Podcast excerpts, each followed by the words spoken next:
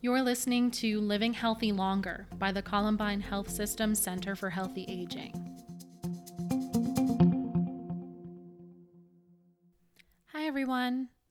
On today's episode, we have a really interesting interview with Dr. Lise Youngblade.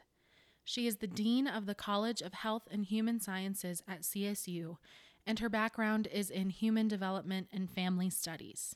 She is a lifespan developmental scientist whose research centers on childhood and adolescent experiences. So, naturally, in our conversation, we talk about the impact of experiences that happen to us in early life, as well as decisions we can make as we age that will help us live longer and healthier. Dean Youngblade also served as the interim director of the Columbine Health System Center for Healthy Aging when it was established.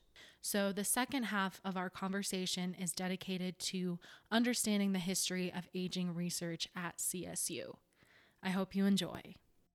I'm your host, Hannah Hallisker, and this is Living Healthy Longer, a podcast from the Columbine Health System Center for Healthy Aging at Colorado State University.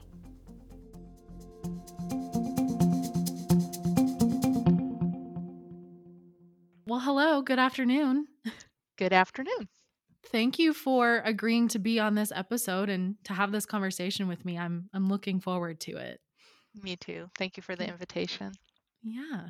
So I think a, a nice place to get started is just to, you know, dive into this story that you wanted to tell, but the story about, you know, plasticity and lifespan development. As I started thinking about, um, you know, that what introduces us to the topic of aging, I started reflecting on growing up in Brooklyn. And as a young girl, lived in Brooklyn. Um, you know, it was in the late 60s. Um, like many of the people in our neighborhood, we lived in apartments, didn't have yards.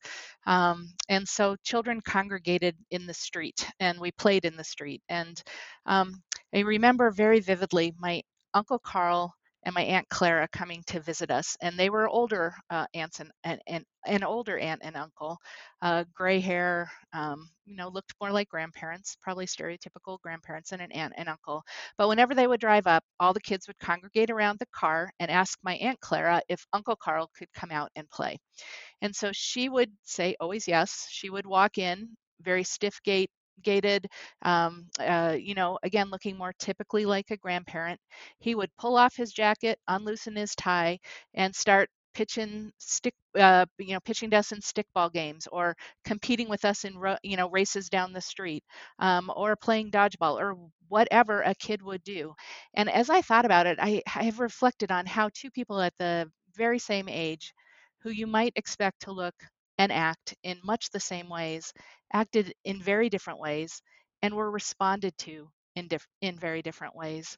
Um, so, so interesting to me that children would not see the obvious stereotype of the white hair and old um, in both of them. They'd see it in one, but not the others. And it's made me think for a long time if we saw it differently because they saw their aging process differently. Um, so it just seems like that is a, a, really great example to me of the field of aging, and it illustrates um, eh, several important things. So I'll start out by saying I'm an aging researcher. Literally, I'm I do research and I'm aging, but I don't study aging per se.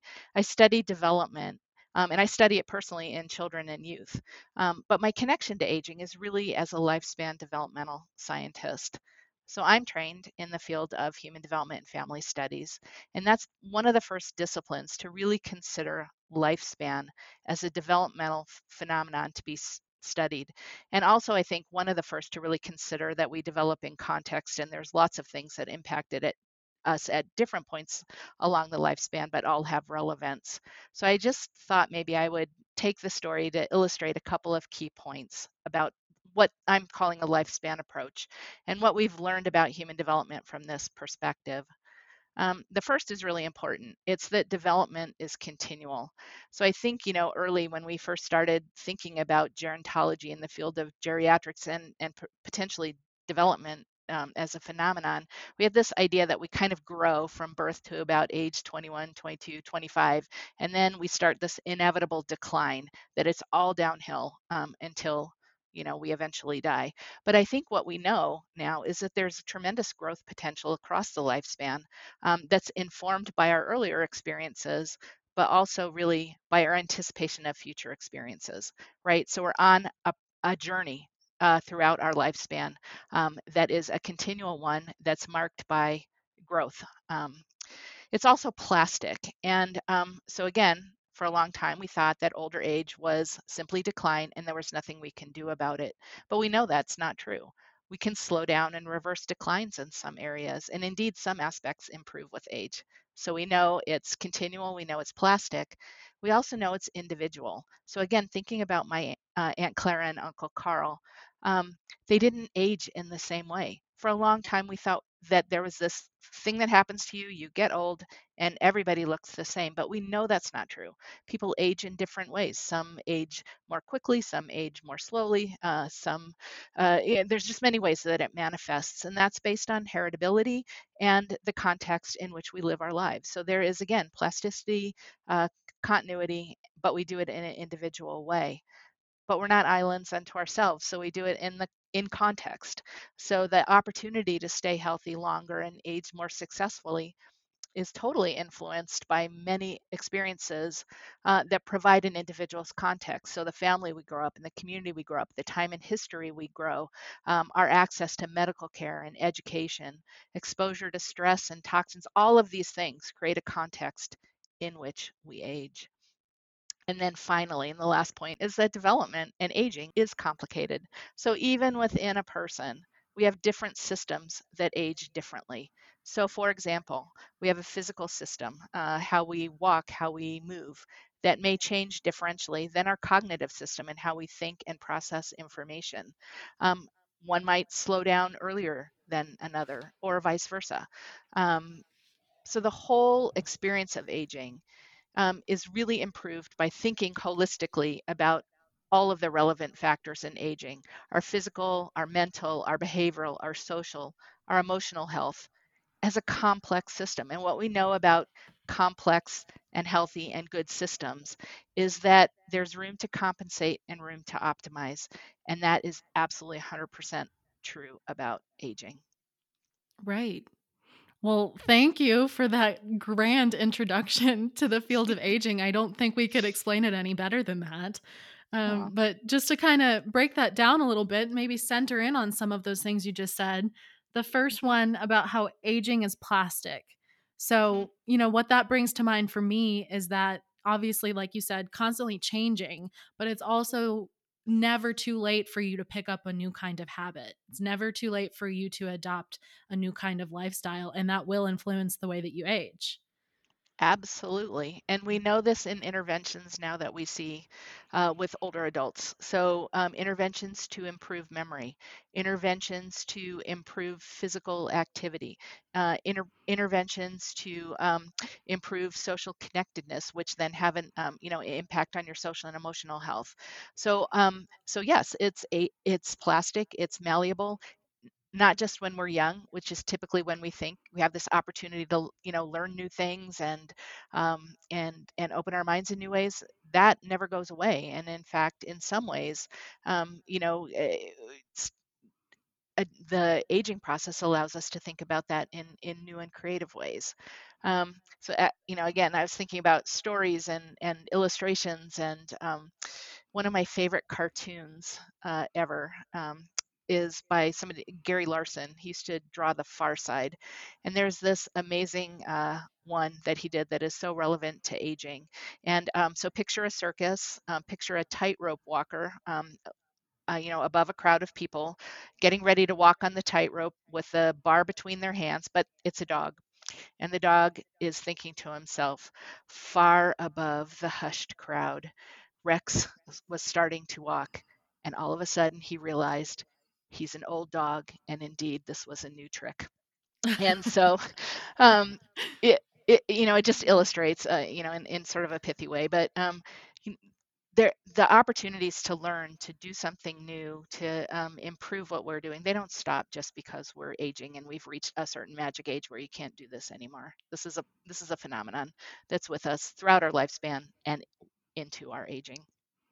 Right. And it's a hopeful message that I think sometimes gets a little bit lost just in, you know, common myths about aging. People have this picture of aging decline, of cognitive decline, physical decline. Mm-hmm. But, you know, I feel like if we spent more time focusing on that point of it, you know, you can start to incorporate new things that things will benefit you if you do them.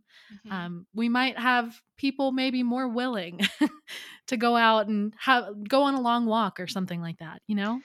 Yeah, and I think there's, you know, such a good point that you're raising because it's how do we get in our own way of embracing uh, what we can do, right? And it comes down to a belief or a, a myth or something that we've internalized that we can't, right? And and I think it's not surprising probably that we have these myths and um, you know self stereotypes about you know if you you look at aging jokes and you know assumptions that they're old they're aging they need to go out on the you know uh, on the floating iceberg um, we need to segregate aging from society because they're no longer useful. And i'm saying these in harsh terms but that's the underlying um, message of of stereotypes. And we hear this our whole lives and then we're like fearful. We get to this place of um, oh my gosh i'm now that person and i can't do it now because i'm at that place. So I think really interesting uh, research um, is in progress, some of it at CSU, um, eh, utilizing, and through the Columbine Health System Center for Healthy Aging, um, yes. utilizing um, the power of thought to help motivate us to engage in, in healthy behaviors by breaking down some of those stereotypes. So, yes. yeah. And, and you know what I've noticed too, granted, this is my first introduction to human development and family studies when I came mm-hmm. to Colorado State and I took this this position. We didn't have that major at the school that that I'm sure we had it in some form but not in that particular major. And you know, it seems to me that that's where a lot of the researchers who are trying to debunk these myths about aging are kind of housed, is all within human development and family studies. And so I just appreciate having that perspective because it's one that I hadn't heard really before in my studies. Yeah. Well, I I, I don't know. I, I think um, they were early adopters of this like approach to thinking about aging, but but by no means do I think they're the only ones now, right? So right. I think another fascinating aspect, um, and again, thinking about CSU and and the incredible wealth of talent that we have here, is the ability to think outside the box and utilize different models of aging to help inform another model of aging. And so an example is the work that's being done, you know, using animal models and particularly dogs as models of aging. They have a shorter lifespan, but they suffer from similar diseases. You know all of this from the great work that uh, Dr. Ehrhart is doing and, and her collaborators and, uh, and, and a lot of the work. But um, again, I think it's from the perspective of um, really thinking about those core issues of what's plastic, what can we, mo- what can we um, um elevate as something that we can push the bad out as far as possible and keep the healthy and good as long as possible. Um, and we can learn that from in a much quicker way from an animal study than we can from, you know, observing our own uh, aging processes. And so I think that's another brilliant thing that the um, the CSU Center is doing. And so I want to reverse a little bit, um, go back to you know aging is plastic, it's continual, it's individual, all these things that you mentioned in the beginning. Um, when you're talking about the the point of it's it's individual and it's based on, you know, all of these childhood experiences that you have and and you know, as you get older, things that you experience, what's coming to mind for me is you know that that saying that is also I, I think a famous book that the body keeps the score have you heard of this? no, but that's an awesome statement. Yep. Yeah, the body keeps the score of, you know, mm-hmm. the the and also, you know, adverse childhood experiences, you know, the ACE study that's that's mm-hmm. probably come around and and mm-hmm. so I know that you spend some time within lifespan development focused on children. So I'm just mm-hmm. wondering, could you maybe expand on some childhood experiences and and how those influence aging? Yeah, absolutely. And you know, I I um again spend some thinking you might be asking about that spend some time uh, thinking about that just even in, in my own work and how the field of what i initially started studying has really shifted to reminding us about what happens early stays uh, later. But so the work that I um, do is in the area of um, children and adolescent relationships. Um, you know how they get along with peers, their parents, with uh, you know friends, and um, and then how the context of you know schools and families and experiences like trauma um, you know affect other other relationships that they haven't really come at it from a, um, a training perspective of attachment theory and to just be very sort of a 100,000 level view look at that is that that early um, infant parent relationship is really important in setting um, the ability for infants to feel secure uh, to feel loved, to feel bonded, to feel that they can trust the environment because there's somebody that's taking care of their needs. And they develop sort of an initial working model of what a relationship is like. Um, but once you start down a pathway, right, you're um, more likely to continue down that pathway than deviate unless something causes you to deviate. So that then maybe allows you to uh, um, start your first relationships with toddlers and peer friends, you know, um, preschool friends from a perspective of confidence of feeling secure of feeling great. Um, and as we've started as a field studied what's gone you know now into sort of a lifespan approach we know that people bring these early emotional um, experiences that they have in a very deep intense way with an initial caregiver um, into their further relationships and the more that you're in that relationship the more it carries forward. So i guess the point about this is that early relationships matter because, for one, they might solidify something, they might change something, but they also set you in a trajectory um, by which it gets reinforced. And um, again, many things can happen that change it. We're all plastic, and uh, you know uh, the environment's important. But the core thing is there that things can can make a difference. You mentioned the ACE study. Um, you know, adverse child experiences. We know now from a lot of research um, two things. One, that um, those experiences do carry trauma forward um, and into adulthood and into the aging process, unless there's an intervention um, that alters the course of that going forward. Um, and that intervention can be intentional, it can be accidental, but um, the point is like there is that forward trajectory. I think we see the same thing with nutrition. That healthy nutrition starts your body. You mentioned the body's a scorecard. I imagine this is what the premise of the book is that, you know, healthy nutrition, healthy exercise, um, getting enough sleep, all those sorts of things that you do to keep your body healthy set um, sort of a, um, a, foundation for going forward in two ways. One, making sure the foundation's good, but then setting up habits that reinforce that foundation as you go forward in life. And those things do matter. Um, uh, you know, uh, a silly example, I just had a, um, a, a basal cell, uh, you know, thing taken off my face. Um, not because I don't wear sunscreen, I wear it religiously but when I was very young, we didn't know about sunscreen. We knew about, oh, you know, like being out in the sun and trying to burn to get a tan and those sorts of things. So, um, did you add the baby oil as well? oh yes, absolutely. Had the bottle of Johnson and Johnson there, especially at the beach where the sun was the Ooh. brightest. So, you know, um, yeah.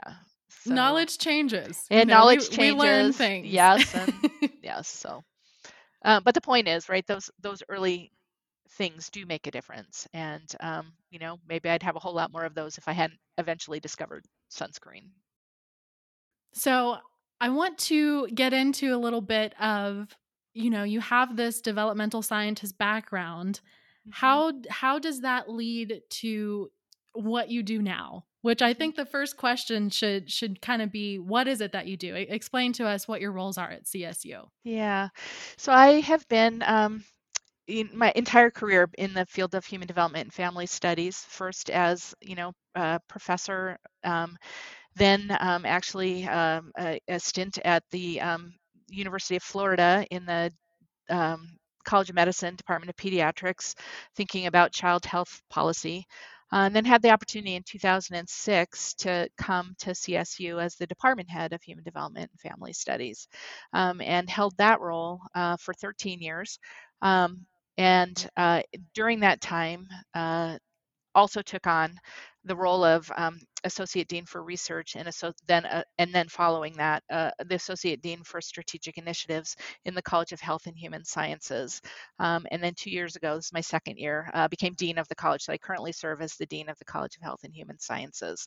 And um, you know just have been um, ecstatic to be here at CSU. I, I love CSU. I love being at a land grant. I love our mission of thinking about education access, um, thinking about it from a lifespan perspective, that we don't just stop uh, learning once we get our college degree and, and move on.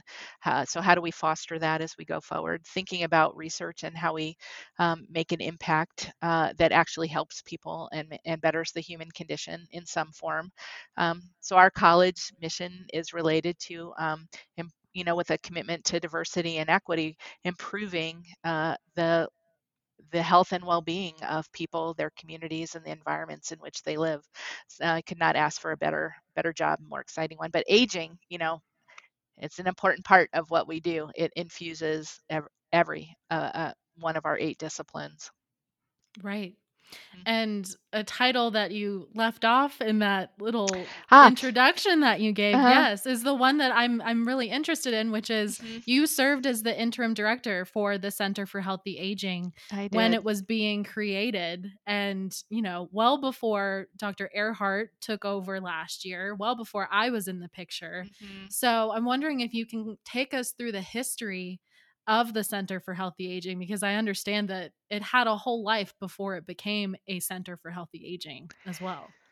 Oh boy. Well, yes. So let me just and I'm I apologize for leaving that off because that was an no, obvious no. one. But I did that in the context of one of my you know associate dean roles and um, had not set out to do that, but it emerged organically just because this center was such a great idea and had such momentum, and we had opportunity to pull both those things together and and create the center. So personally invested in um, thinking about that. So I think um, important to know that there's actually a really long history in aging at CSU, well before there were centers. And if you look across the campus, as we did when we were thinking about this center, um, there's tremendous amount of aging research done in almost all the colleges, if not all if you looked even um, more broadly than we did. But, um, you know, at, at, the time we wrote a proposal, and this would have been mm, 2011, 12, something like that, maybe 13.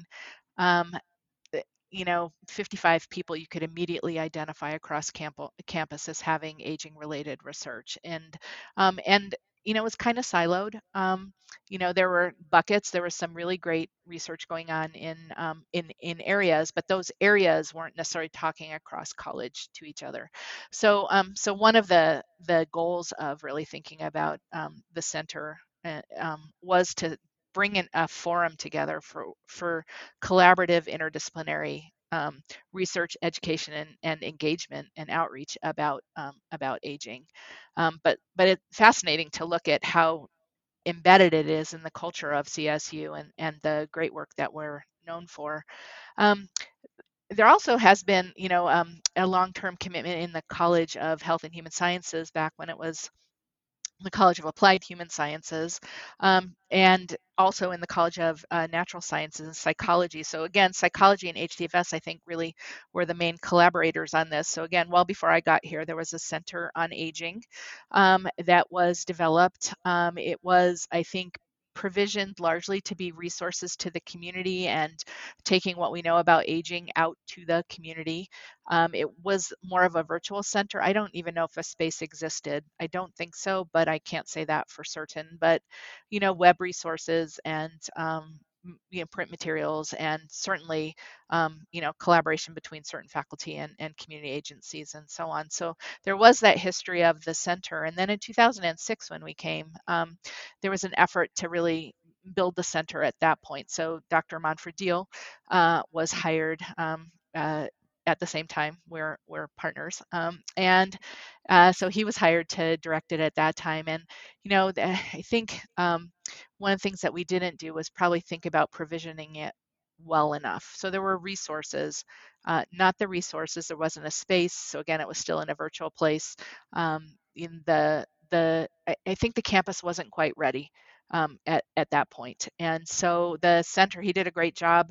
Um, you know, the associate directors, uh, Christine Fruhauf for a while was associate director, Tammy Vakahazi in, in CNS. So there was, you know, again, collaboration um, and support, but um, then we hit the challenging budget years of the economic downturn and uh, right. because it, you know we just put it on hold and so it was a was a tough pill to swallow but it was the right decision because then it gave us time to vision like what could we do so one one important activity that happened following that is really bringing people together across um, colleges, across departments, and spending some time as a task force saying what are the key areas in aging? What are our assets on campus? Where's our opportunity to really make a difference? Um, and so when the budget started, you know, opening up a little bit, um, and we started to look towards you know growth again um, we had done this hard work to like really think about what it could be. Um, another strand uh, that kind of led up to that moment was this long-standing relationship with Columbine Health Systems. So Yvonne Myers, who's the uh, health systems director at, at Columbine, uh, is an alum actually of HDFS. She got her degree there and was one of the first um, uh, advocates in working with our faculty to have a, a training program, a degree option um, uh, for students interested in aging. And so over the course of the years, again, this was before I got here, there was the development of an interdisciplinary studies program um, that uh, involved several different uh, units. It's now a minor, so the, the program has uh, uh, continued, but Columbine was an incredible partner in helping to think through what that is. Yvonne taught for a while. They've they've supported it over the years with with funds um, and integrated internship opportunities for students in that program and even more broadly um, to work at Columbine and really have hands-on experience. So um, so another thread in this story really is this just wonderful relationship with Columbine Health Systems, um, really supporting our journey um, to aging. So right. we're now at the point in the story where we have, you know, this great vision for the center, this wonderful relationship um, with Columbine, and along comes Bob Wilson, the CEO of Columbine Health Systems, and his wife, who made this uh, game-changing gift to us that allowed us to build what you're in now, the Center for Healthy Aging, the Columbine Health System Center for Healthy Aging at the CSU. Health and Medical Center.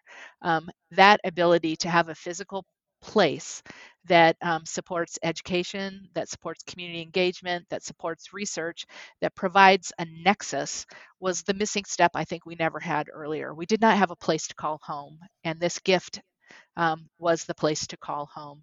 And it allowed us to do one more thing, which was to compete successfully for um, a cluster hire. And uh, a term maybe that's not familiar, but what it means basically is it's an intentional plan to hire faculty um, and could be staff um, around a, a theme. Um, and the theme that we were hiring around was healthy aging. And what our um, our proposal was was to center a director as the center of that cluster hire to capitalize on the fact that we had all these hires that had already occurred, you know, 55 other hires that were doing aging work. That's a pretty right. big cluster, but we needed something to pull everybody together um, and then add a few more um, positions on it, as we could. Um, it, again, intentionally. So uh, that allowed us the ability to hire um, to hire Nicole. So why I got the privilege of serving as um, the interim director was timing, basically we had this you know one process with the building. Uh, the building was ready to come online but we weren't quite ready. Uh, we hadn't hired a director yet but we were ready to be open. There was energy there was enthusiasm and we just needed somebody to to help get that going so we could successfully um, hire the director. And so um, we engaged in that process and uh, are thrilled beyond thrilled. Uh, she's an amazing director uh, that nicole yes. Ehrhart took the position so, yes.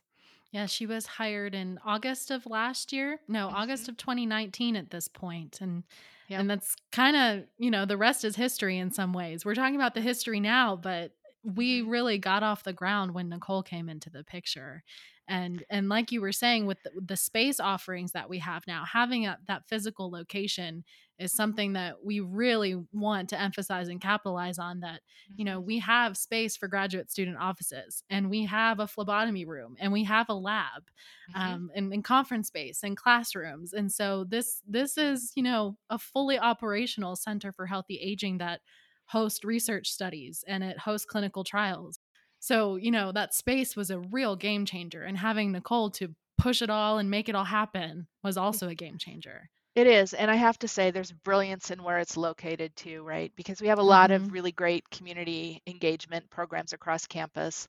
They're not all on the Max line on the corner of College and Prospect and in the most easiest place to identify. So when you have, you know, older adults that you want to bring in for a program, everybody knows where this is. Like when we had the Yes. open house, when we opened the space, did not have to explain where the Right. building was. And so that too is an incredible gift. So um, just in, incredible gratitude to Columbine Health Systems uh, for their, you know, belief in this vision, for their support of the space, um, and for their just long, long, long, long standing um, collaboration with the campus in supporting student internships and educational programs in research and so on. Um, and so thank you to Bob and Kitty and for their gift and to Yvonne for her leadership. Yes, they are still great partners of ours Absolutely. different endeavors that we we have, and hmm um, I, one of the things that I I wonder be, because you definitely have more insight into this than I do, is if we can maybe go into what was happening thought wise at the administrative level when you're thinking of this global aging crisis that we're seeing happening. We're seeing, you know, older adults living for longer, maybe not living healthier and this is something we're really going to have to focus on. How hmm does CSU administration view that happening in the world and then see that we have all of these researchers that we can we can, you know, cluster together to study this? Where is what what is the importance of the investment there for CSU? Yeah, so I think, you know, there's a personal investment or should be for every single person really on the planet, right? So, um, one of the kind of interesting um, exercises I've seen um, Dr. Christine Fruhauf do when she talks to an incoming group of young students is say, Who's aging? Like can raise your hand if you're aging or something like that and they all look at each other like they don't know what to do with that um, and then they generally look at her and say you um, and it's hysterical and very funny um, but it's the point it affects all of us right? As we've talked about it's a lifespan phenomenon and we're all confronting it um, you know assuming that you know we don't die early but um but so it's a, this is an issue that that affects all of us so i think in general like it, it, it's an easy conversation to get anybody invested in because there's a personal relevance. But from the perspective of you know university administration i think um, you know this so fits in with our land grant mission of making a difference of engaging um, and doing work that um, is interesting, it's it's provocative, it's groundbreaking, but it's towards a mission of making life better for people, for their communities, and so on.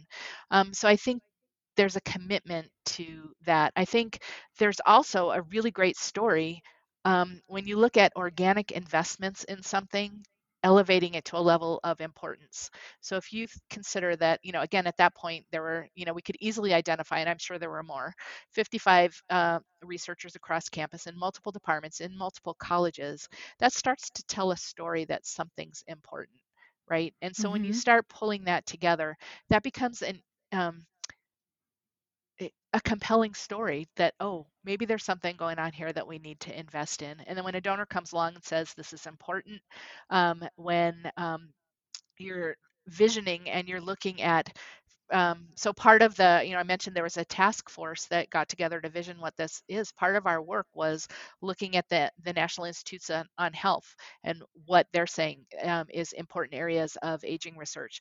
Talking to um, aging centers across the country and really consulting with people. So we we did a deep dive into national funders foundations and so on and started to really have a compelling story of how those themes fit the assets and expertise we have here at CSU. Not 100%, but in these really in several core areas, and um, and it would help if we could coalesce in a Center for Healthy Aging and do it. So it's a it's a topic that affects all of us, um, all of our communities. Um, it's nuanced by community or aging issues in rural areas are different than in urban areas, but there's commonalities too. And so, um, uh, you know, I, I I think the administration, or I don't think they were incredibly uh, supportive of us going forward and really helpful. Um, the vice president for research, Alan Rudolph, uh, you know, he's been um, a, a, wonderful support.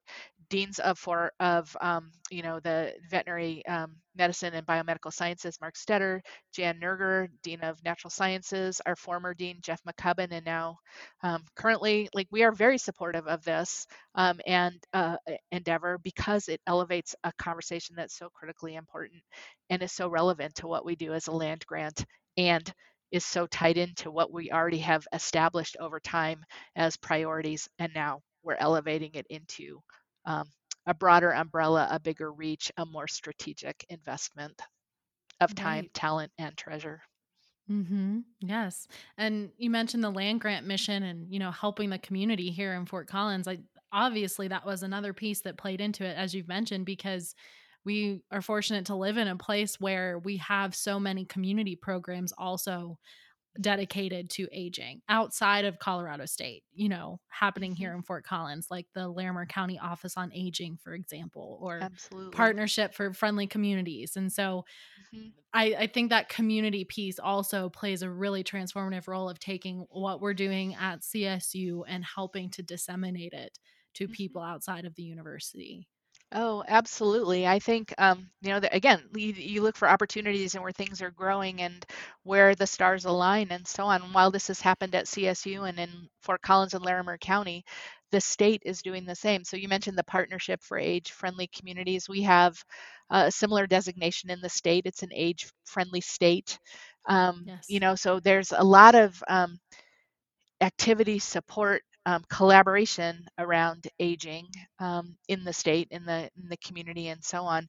But Colorado's an interesting place to study aging too because of our just g- general focus on health, right? And so if we think our goal with successful and healthy aging is not really to make us live longer, but to make us live well as long as possible. So really Im- improving what we call the health span, the, the amount of our lifespan that is healthy, um, where we're disease free or disease reduced, um, where we um, can live independently um, and age in place, all of those things. We stay connected to each other and we're socially connected and not isolated. The longer we can do that is a little bit easier in a in a culture in a state where we're thinking about that as an important thing too right? So maybe not mm-hmm. from the mm-hmm. framework of aging per se, but from staying healthy. And um, those things, obviously, as we've talked about, um, are very overlapping. Yes.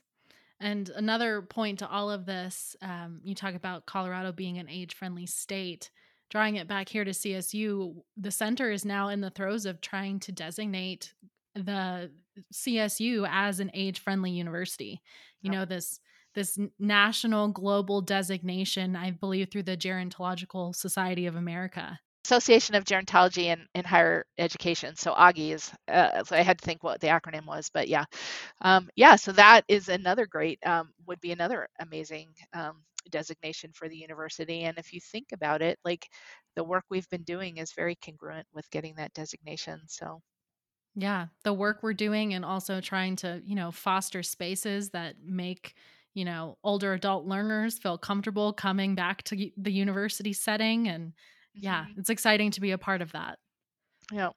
Yeah. So I've, you know, guest lecture periodically. And again, going just back to my home discipline, we have a course in adult development and aging and guest lectured once, uh, or more than once, but this one is standing out in mind that, um, you know, there was an older adult, uh, couple, older uh, couple sitting in the in the back and talked with them during a break or at the end of class and um, just how engaged they were in, um, you know, being in college. Like they loved it. And we, we've had older adults come back and complete their degrees. And, you know, I think that lifelong learning, I mean, that's a key facet of healthy aging, keeping keeping those yes. options open. So I, I believe we're going to be successful at that too.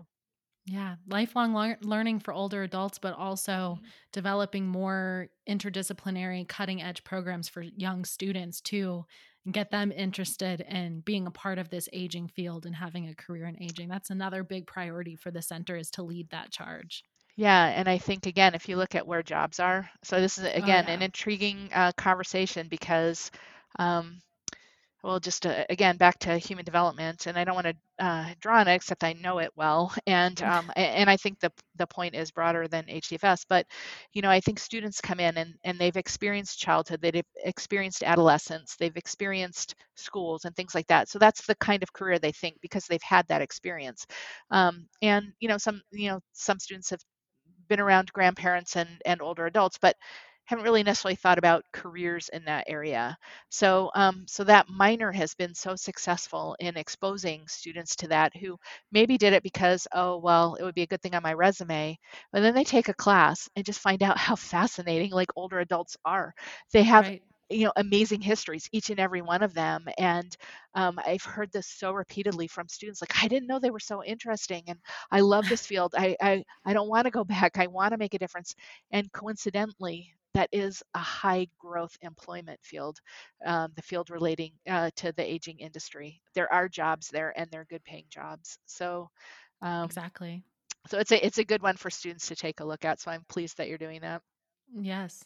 Yes, uh, Deanna Davalos said the same thing on her episode. She says, in her capacity at the aging clinic, whenever she has students that work with older adults, they always come back and say, You know, I don't know why I ever wanted to work with children. Like, what was I thinking? yeah exactly yes. Yep. so One of those transformational experiences for sure. mhm. So, looks like we're about rounding out our time here for a little bit. So, I want to jump to a, a couple questions just run by you. One of these I ask every time somebody comes on the podcast. The other one, I'm curious, in your capacity as as dean, what is your favorite part of that role? You know, overseeing the College of Health and Human Sciences, you've got a lot of different things that you do. So, what's your favorite part of that role? all of it. like, I realize that sounds, um, you know, uh, a, a little, I don't know, superficial or something, but I, I mean it honestly because I think what we are working on and doing so well is really trying to integrate all missions of what we do, our education programs with our research, with our engagement activities. We have amazing students. We have a lot of them across our majors. We're, we're a popular college for undergraduates and um, have some amazing graduate programs, but we have these in, like wonderful students who come and want to learn they're engaged with the material and and they want to do something with it. They want to make a difference. And so i love that inspiration. And i would say the true the same is true about our faculty. I think there's a certain type of um, something that's in our dna that makes people that work at land grant um, institutions come to land grant institutions and want to stay here. And CSU is an amazing uh, place to support that that need to integrate the work that you're doing with a purpose that engages the community in which you're doing that work for. Um, so I I love that. Um, I will say it's been an interesting journey starting as a dean during the COVID pandemic. I uh, had a Yep. few months where there was no COVID, and then all of a sudden there was COVID. Um, so I I'm I I'm not sure uh, how that will you know change and and once we come back and we're past the pandemic. But i think the core thing is that has just continued to inspire me is just the brilliance and resilience of the people associated with our college and all that we do. And i say this most broadly because i think this is true across csu too um, that uh, the opportunities and just the commitment to keep keep going because there's more ideas there's more work to do um, that's inspiring. So Yes. all of those things i love Yes, me too. I love working in a university setting. It's always inspirational to see new research happening that is eventually going to benefit people outside of the university. So, Yep. And yeah, students that come with the question that makes you think about something in a different way that inspires right. that next set of questions. So um, we're privileged, um, really, to be in the professions that we are and, and to be here, especially. Yes. Mhm. Okay, last question. All right. Same question I ask everybody. What is your best advice for healthy aging from your perspective of what you research? Um, so I don't know if I'm going to say it so much as from what I research as um, what I think about in supporting my work and the work of others and really reflecting on this. Um, you know, growth in our knowledge uh, over time about aging and, and how we think about it. And I guess I would sum it up by saying uh, maintaining a positive outlook on aging. I think we've talked about this before, but the power of cultural stereotypes that lead to messages that aging is something that's immutable, it's negative, it's to be feared and avoided. Um, but we know from the work that we're doing, from the tremendous knowledge, um, and more and more emerging each and every day, um, that there are incredible ways that we can enhance our journey, that we uh, can extend our health span, that we can live successfully and meaningfully. So we have much to learn from those ahead of us on that journey, much to teach those who follow us, so I guess I would summarize that positive thing with maybe advice that probably everybody on your show might give um, is to enjoy healthy nutrition, to stay physically active, to exercise, to get enough sleep, to stay socially connected, um, to continue to learn and challenge your mind. Um, I would say this is good advice for healthy aging, but for everybody on whatever step they are along the way, it's good advice in the moment. So that's my advice. Well, thank you, Lise, for this last hour. I've oh. really enjoyed this conversation. Me too, Hannah. Thank you so much.